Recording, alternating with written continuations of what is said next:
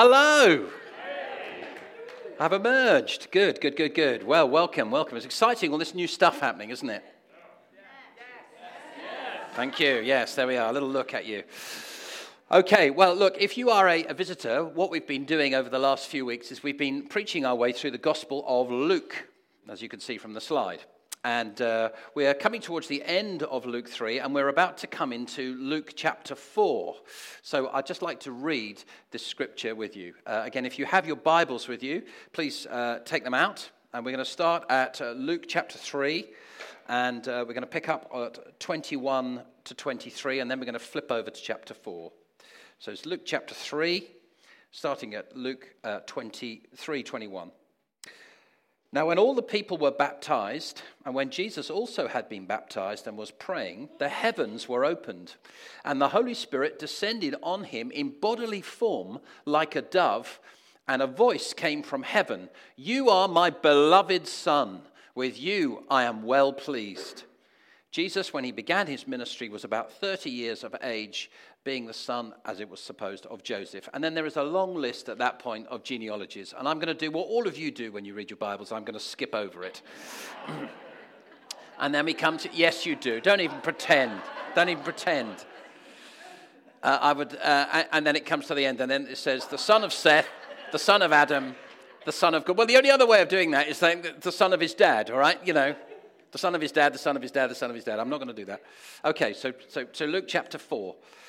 And Jesus, full of the Holy Spirit, returned from the Jordan and was led by the Spirit in the wilderness for forty days, being tempted by the devil.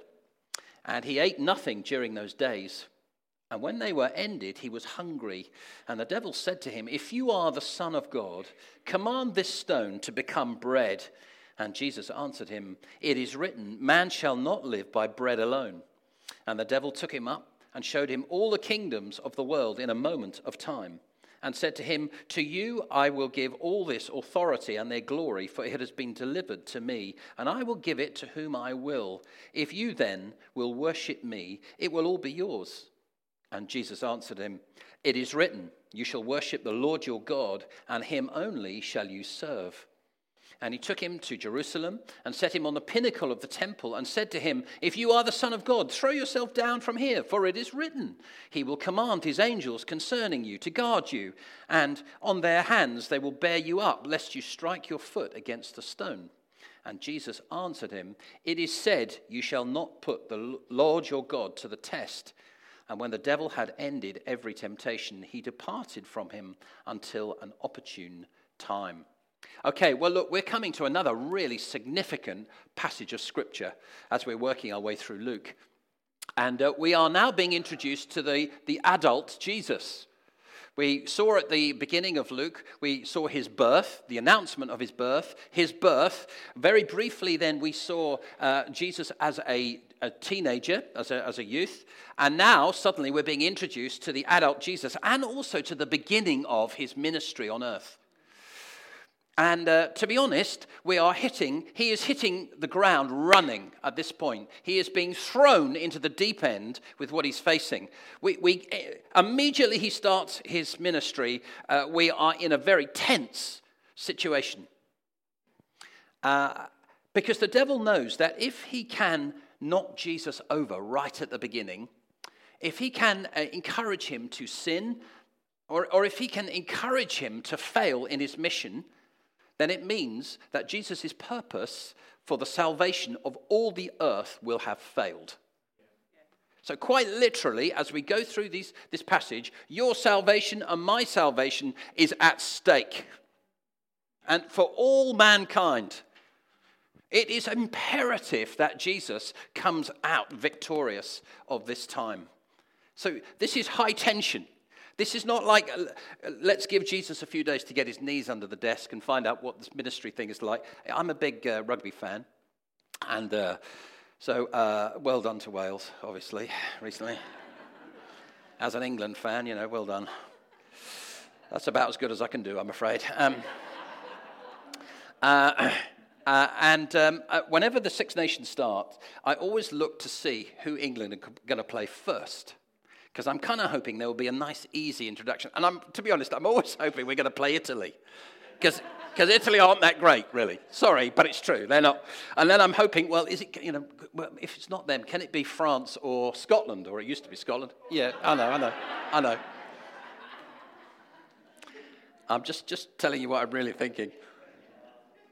And then I hope we go on to play, you know, Ireland and Wales, because they're the toughest games later. And I'm just hoping, because the team will be given a chance to kind of, you know, get there, get going and get moving. There was no such gentle introduction for Jesus. He hits the ground, bang. And it's like those movies, you know, you know, you see when they start and you're instantly in the tension. Boom. And that's that's how the ministry of Jesus starts here on earth. And actually, as we just look, there are so many things we could look at here. I mean, uh... Jesus models a new relationship with mankind and the Holy Spirit. We need to look at that. There's times of suf- suffering and hardship and difficulty. Jesus is about to go into forty days. We need to look at that. We need to look at our true identity as children of God. I think we need to touch on that. We obviously look, need to look at the reality of temptation, because that's a, an absolute reality. And also we are introduced to the character of the devil. There's a lot in there, isn't there? So I hope you've got a pillow. Enjoy your popcorn. Sit, settle back. We'll see how far we get. I'm not sure we're going to get through all of that. So, but let's uh, let's start then with this one of modeling. Jesus models a new relationship with the Holy Spirit. I touched on this in the afternoon, last afternoon service, but this is what it says. Now, when all the people were baptized, and when Jesus also had been baptized and was praying, it says, the Holy Spirit descended on him in bodily form like a dove. And then it says, and Jesus, full of the Holy Spirit, returned from the Jordan and was now led by the Spirit in the wilderness. Immediately, Jesus comes on the scene. We see a different relationship with the Holy Spirit. In the Old Testament, the way it used to work was like this. Tend to be with the prophets. The Holy Spirit would come upon people, and then they would prophesy. And then the Holy Spirit would withdraw. So there was this sense of the Spirit would come, the Spirit would go. With Jesus, we don't see any of that. We see the Holy Spirit descending on him and staying on him, filling him and leading him. On a kind of day-by-day basis, Jesus is modeling a new way of having intimate relationship with God. Church, we need to be filled with the Holy Spirit, don't we? Yes. We need to be filled and filled again. And can I just say this to you? When you are filled with the Holy Spirit, that's the beginning, not the end. You don't say, woohoo, I've done it, thank you very much. Oh, all right, I'll sit back now. No, every day we say uh, we need to be filled and filled again. And maybe you're here and you didn't know that you could have a relationship with God, with the Holy Spirit, that the Holy Spirit wants to accompany you in your day-to-day life. Maybe that just sounds mad to you, the idea that God speaks to you. Maybe that's just weird. You know, you kind of think, oh, well, God speaks to me. You know, that sort of, that's how it comes over to you. No, no, I need to say to you, it's perfectly possible. In fact, it is the goal of your life to have relationship with God, and that you can walk with him, that he will lead you, and that he will speak to you. That is an eye-opener to most people in Britain today. Hey, church, we have the privilege of knowing the Holy Spirit, don't we? Okay, so we just need to observe.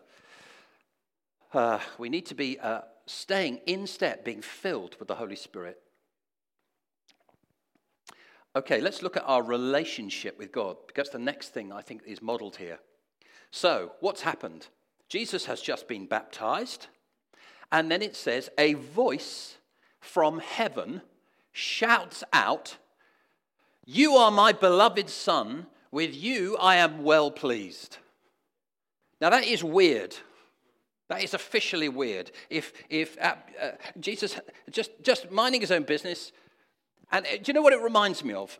It reminds me of um, an over-enthusiastic father at a school presentation day. That's what it reminds me of. So it's like um, a dad who loves his child and he's gone along to the presentation, and everyone, all the kids are getting their best whatevers, you know, best at maths. Everyone said, well done. Best at English. Oh, well done. Best at sports. And the dad is, you know, being polite. Yeah, yeah, yeah, some other kid. Yeah, well done, well done, well done. And then his child goes up there.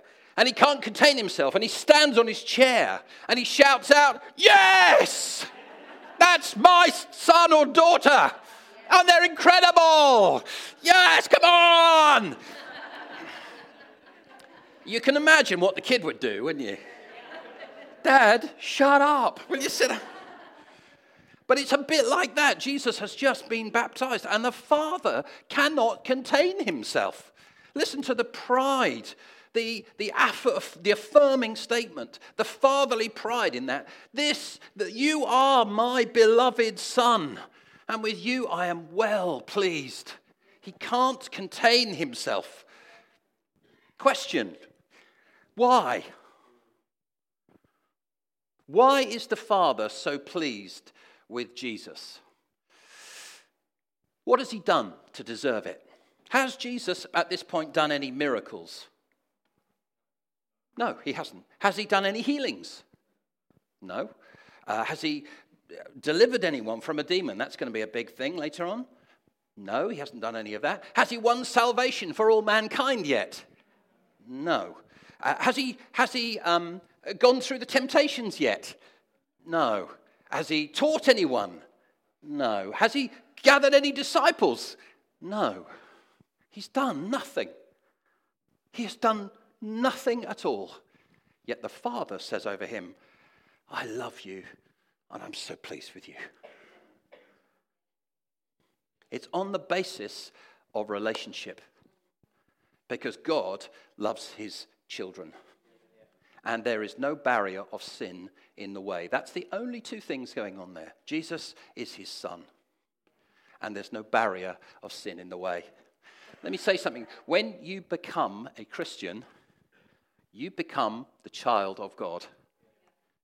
And there is no barrier of sin in the way, because you have asked God to forgive you. So God says over you, Christians, you are my beloved child. With you, I am well pleased. Now, even as I say that, some of you will be saying, yeah, but, but you know, I, I, I haven't quite done enough. You know, I should have done that, and I didn't. I failed at this, and I didn't. No, Jesus had done nothing. You've done nothing. Yet the Father affirms you and loves you. Let me ask you a couple of questions. Do you believe that God is pleased with you because of what you do, or on the basis of his relationship with you? Uh, I, I know you know, now know the right answer to give me. I'm asking you to look at your own heart. What do you really believe? This is a really important question. Most of us would say, yeah, yeah, I believe. I, I do believe that. Actually, what is your heart really telling you? How do you feel when you fall over, get it wrong? And sin? It's a really important question. You know, religion says this. All religions around the world say this. They say, if you do more good than bad, you'll be okay. All religions say that, with the exception of biblical Christianity. Jesus says, that's just not right. When you fail, it means you've broken everything. It's a, it's a bit like um, the Ten Commandments. It's like saying, well, I've kept them all except one. Just a murder one I couldn't quite keep. You know, everything else, fine, no problem at all. No, no, no, no. If you break the law in one place, you've broken the law, and you need saving at that point. Yet God comes to save you from your sin. You need his forgiveness. It's not about what good things you do, although it's good to do good things. So let me ask you another question. If you haven't received God's love and forgiveness and become his child, would you like to? Would you like to? We'll come back to that. Okay. Um, so what else do we see? Well, we're, we're again looking at the, the importance of the Holy Spirit. And we look at the beginning of chapter four, and we see that the Holy Spirit is leading Jesus. And where does the Holy Spirit lead Jesus? He leads him into the wilderness. He leads him actually into a time of battle, a time of difficulty and endurance. This is the Holy Spirit. This is God leading people into a tough time. Did you know there are some battles and storms in your life that you have to face? you have to face. Uh, do you remember when Terry Virgo came here and he preached on Storm Day? Do you remember him preaching on Storm Day? And he, he said, you remember the day when Jesus asked his disciples to get into the boat and to row across the lake? And he said, I'll be with you in uh, in a little while. And within hours of getting into that boat, they were in the middle of a thick storm. Do you remember him talking about this? And they were rowing like crazy, and there was just, they couldn't get anywhere. The wind was pushing the boat back, and they were they were rowing, and they were going all over, and they were exhausted, and it was going on and on. Jesus got them into the boat to go in to the storm. Now, look, we know what God is like. We know that God is good, don't we? Yeah. And that he loves us and he cares for us. But there are times when God will intentionally send you into the storm. There are times when he will intentionally send you into the wilderness. Those times will accomplish something in you that presumably nothing else will. And it's God's love for you that means you will go through those times. He's committed to you. I've said to you before, God is much more interested in, regrettably this is true, uh, much more interested in uh, my maturity than he is in my comfort. Man, I wish that was not the case. I have to say the truth is, the truth is, I am much more interested in my comfort than I am in my maturity. Give me a glass of wine, you know, something nice to eat in a rugby match, and I'm happy, really. As long as my, my wife's there, you know, that's all right. That's great.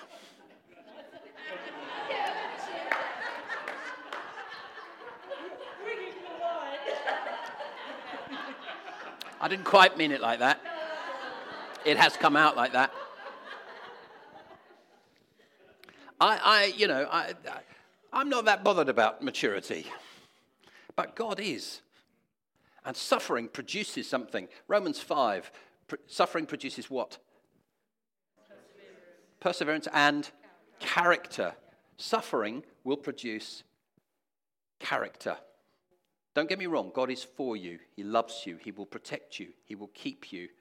But actually, he wants to produce maturity uh, in you. And sometimes there are just things that have to be faced. Jesus submitted himself to the leading of the Holy Spirit, and it took him into uh, the wilderness. Are you facing difficult times?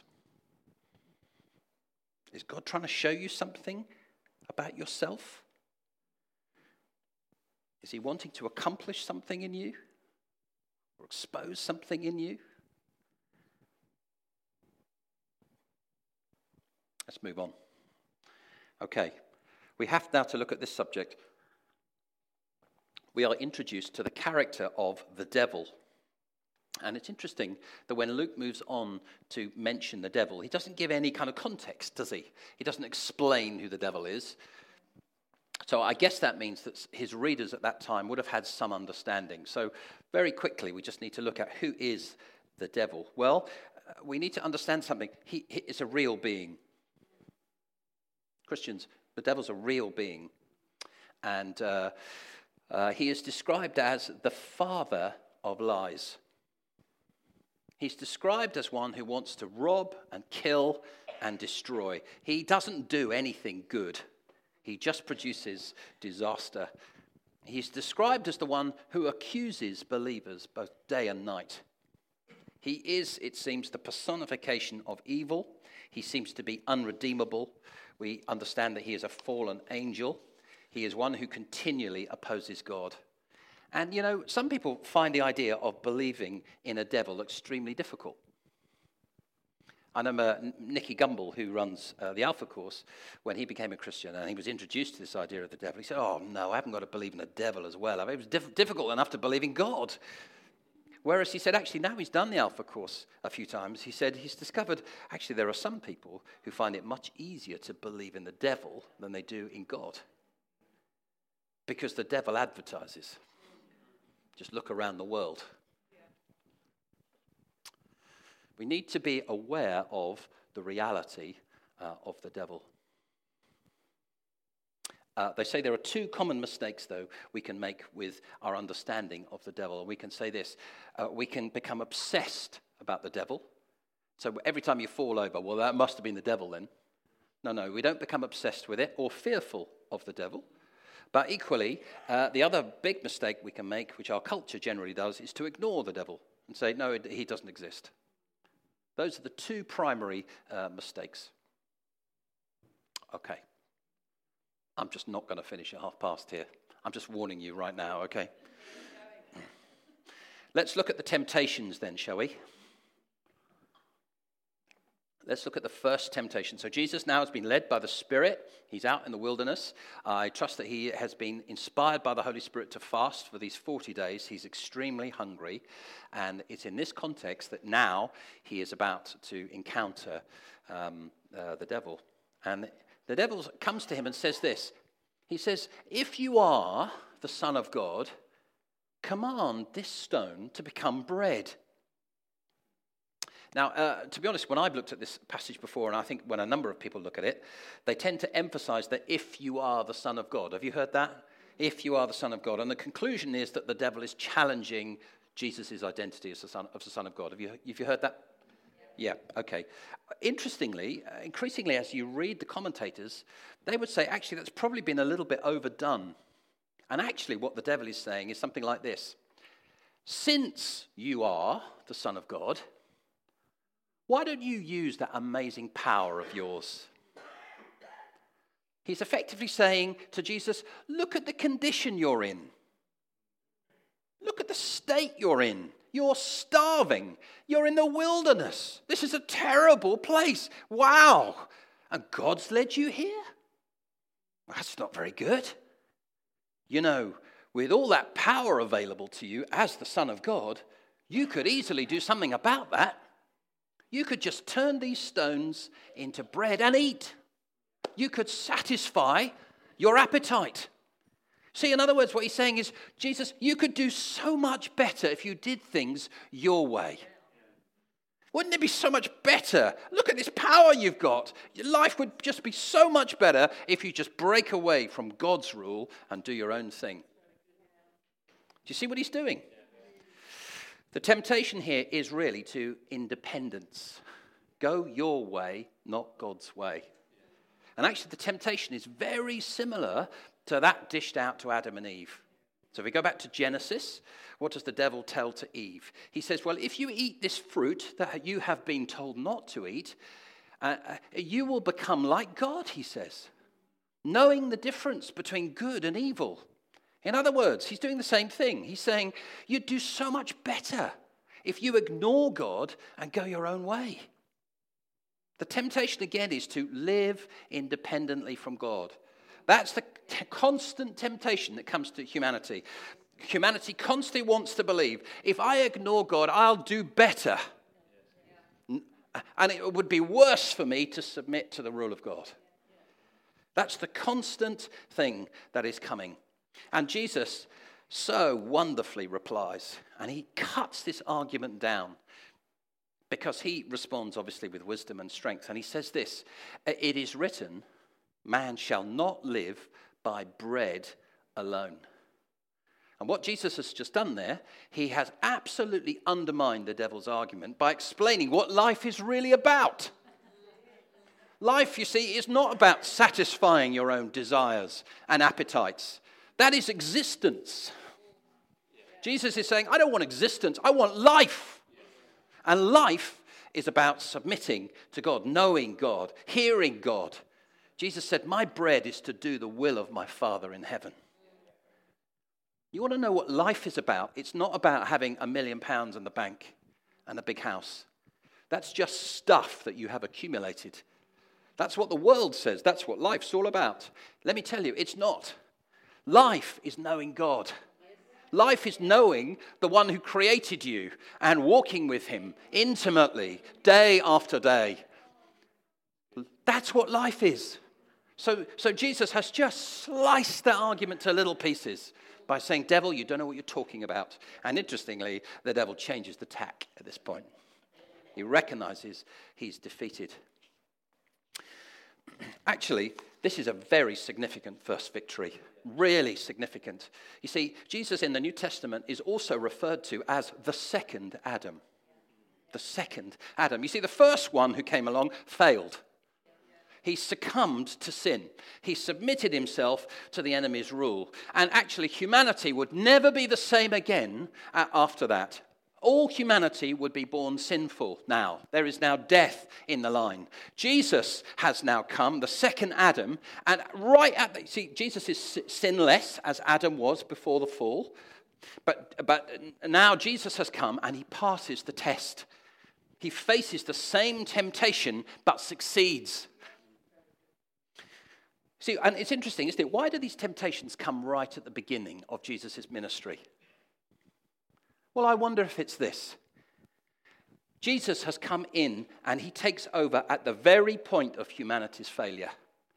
Humanity has failed. Jesus then steps in at that point and says, right, I'm taking over at this point. And instead of a future of death, you'll now have a future of life. Do you see what he's done? Right at that very point, he's cut in to say, no, I'll take over at this point. The future can be different. Now, Jesus is effectively rewriting our history.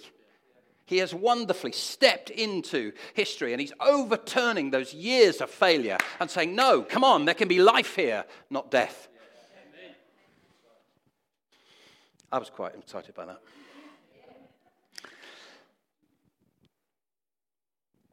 It means that we can have relationship with God again. That's what it means. Okay, so that's the first temptation. However, they haven't finished yet, have they? The second one comes in. Now, initially, this second temptation doesn't seem very subtle. Uh, sorry, very subtle. Jesus is effectively asking, uh, sorry, the devil is asking Jesus to worship him. Well, we know something about Jesus. He's not going to say yes to that, is he? Although, can I just say this? Sometimes temptation isn't very subtle. Have you noticed that? Oh, well, I was, uh, Adchaz, good. That's... Sometimes temptation, it comes, and it's just a simple desire. I want that. I can remember years ago, it was the end of a day, I was still in publishing years ago, and uh, I was coming home, and I was really hungry. Not a good state for me to be in. And uh, I was walking down the platform, and you know, you know those kiosks with all the Mars bars and stuff on display? And just what went through my head was, I could take one of those, and no one would see me. Just, um, just, and then I thought, what are you thinking? Stop it. But it just comes, bang. I want that because I'm hungry.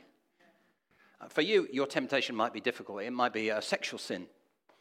You, you can't resist that. Or it might be uh, greed or money or I don't know what it might be. We just need to be aware. Sometimes, sometimes uh, temptation just comes and it grabs you.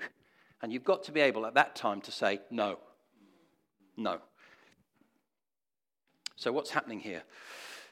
Okay. Well, I think what the devil has done here when he speaks to Jesus and says, will you worship me? I'll give you all this authority. I'll give you all this glory. I'll give it all to you if you will worship me. I think he's appealing to Jesus on two levels. You see, God has already said through Gabriel that Jesus is going to have a kingdom, an everlasting kingdom. And what the devil is saying to Jesus here is, I'll give you everything that's coming to you, and I'll make it easy for you. Uh, it's mine to give, you see, and it will all be yours. You can have it, everything. All you've got to do is compromise a little. Just, just worship me, but it'll all be yours. See, this is the temptation of idolatry. When you want something, you make something that you want bigger than God. When your goals, your dreams, your ambitions, your desires become more important to you than God. The temptation here also is to take the easy route and not trust God to bring about what he has promised. It's like Abraham with Ishmael. Do you remember Abraham? God had promised him Isaac, but he got fed up with waiting, so he went for an Ishmael. Ultimately, I guess what is being offered here to Jesus is glory and authority without having to go through the cross. What the devil is trying to do is remove the cross. Hence, there would be no salvation for mankind. Jesus wonderfully replies. Uh, interesting. Can we just observe about Jesus' response here? He doesn't rationalize temptation. Can I advise you, when you're faced with temptation, don't draw up a list of pros and cons. Don't say, well, here are the benefits and here are the negatives. Mm, okay, I'll weigh them. Because actually, the truth is with temptation is you want it. So you will always be pushing yourself in the direction of, yeah, well, this is why I should do it. No, no, no, just if you know something is wrong, what does the Bible say? It says it's wrong. Then it's wrong. Bring the shutters down on temptation. A couple of quick questions for you. Are you taking shortcuts right now that you know aren't right? Are you taking shortcuts? Are you compromising? And then let me ask you this. Are your dreams and ambitions bigger than God to you right now? It's more important. Last temptation is this. The devil has worked out that Jesus is using Scripture to reply and refute the temptation. So he thinks, I'm going to use Scripture too. Let's see if that can trip Jesus up by using Scripture. And he quotes uh, some Scripture about the protection that God gives. And he tells Jesus, you could jump off this high point of the temple and you'll be fine. Because it says the Bible, uh, the Bible says that angels will guard you and protect you. And what the devil, I guess, is trying to say to Jesus is this. Won't that be impressive to everybody? It would prove your position as the Son of God. And you'll demonstrate to everyone just who you really are. I'll just answer it with this one quote from a guy called uh, Darrell Bock, who's a commentator. He says, Jesus refuses the devil's attempt to test God's miraculous protection. Such a test would be presumptuous of Jesus because it would be artificially created and really would be unbelief masquerading as faith. The premise of the test is that maybe God will not protect the Son. Jesus offer, recognizes the offer for what it really is and refuses to jump. The demanding of miraculous protection where it is not needed is not faith or loyalty, it is sin. So Jesus refuses. God had proclaimed Jesus to be the Son at his baptism, so Jesus will rest on his promise. Do you test God? Do you demand that God answers your prayers in a certain kind of way? Is that testing him? And then after that third temptation, it comes to an end. And it says, the devil departs until an opportune time. So in other words, it's over, but it's not finished yet. Christians, we need to continually be aware of temptation. It never goes away. Temptation that you think as a young person, oh, crumbs, that's, that's really bad. I'll be all right when I'm older. Let me tell you, you're still vulnerable when you're older. Just finish with this. The Bible says this, uh, that there is a hole in the heart of all people. And we are desperate for that hole to be filled. And all of us look for something. And sometimes we try and get hold of the wrong thing to try and fill this hole. Actually, what you're looking for is Jesus. Only God can fill the hole that's in your heart and can satisfy that desire that's within you. Uh, I don't know what you've reached out to. Maybe, maybe it has been the money thing. Maybe it's been the relationship thing. Uh, maybe it's been the power thing, the, the job, the, the car, the whatever it is. I know there have been a number of rich people who have said they've been so disappointed with wealth. They thought it would satisfy them. But when they get there and they get the money, they realize it really isn't what they hoped for.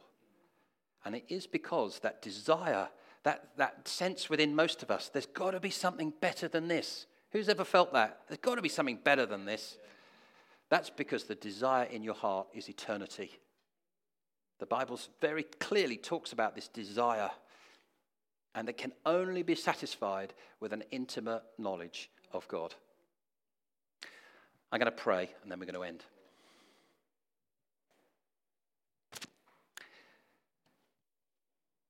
Lord, I, I want to ask you, Father, for your help, please, with temptation. I want to ask you, Holy Spirit, that you would come and fill us and meet with us. Can I ask everybody to close their eyes, please? If you have never asked God to come into your life, you never asked Jesus to forgive you for your sin, and you would like to, can I ask everyone to close their eyes? If you would like to, can I ask you to put your hand up, please? It takes a bit of courage. But if you know, even now you're thinking, oh, I know something's not right, I need to do something about this. Just, just so I can see you, just very quickly. Thank you. Well done. Is there anyone else?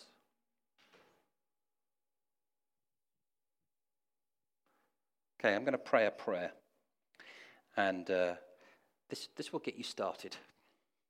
I just encourage you, not out loud, but just quietly, in the quietness of your own heart, just to echo what I'm praying. So, Lord Jesus, I ask you to come and forgive me for the sin that I've committed in my life. I ask you to make me clean in your sight. And right now I come and I ask you to take my life. I acknowledge that you are God. Thank you that you love me. Thank you that you've always run after me and sort me out. I look to get to know you more as the days go on, not only in this life, but in the life to come. In Jesus' name, amen. Amen.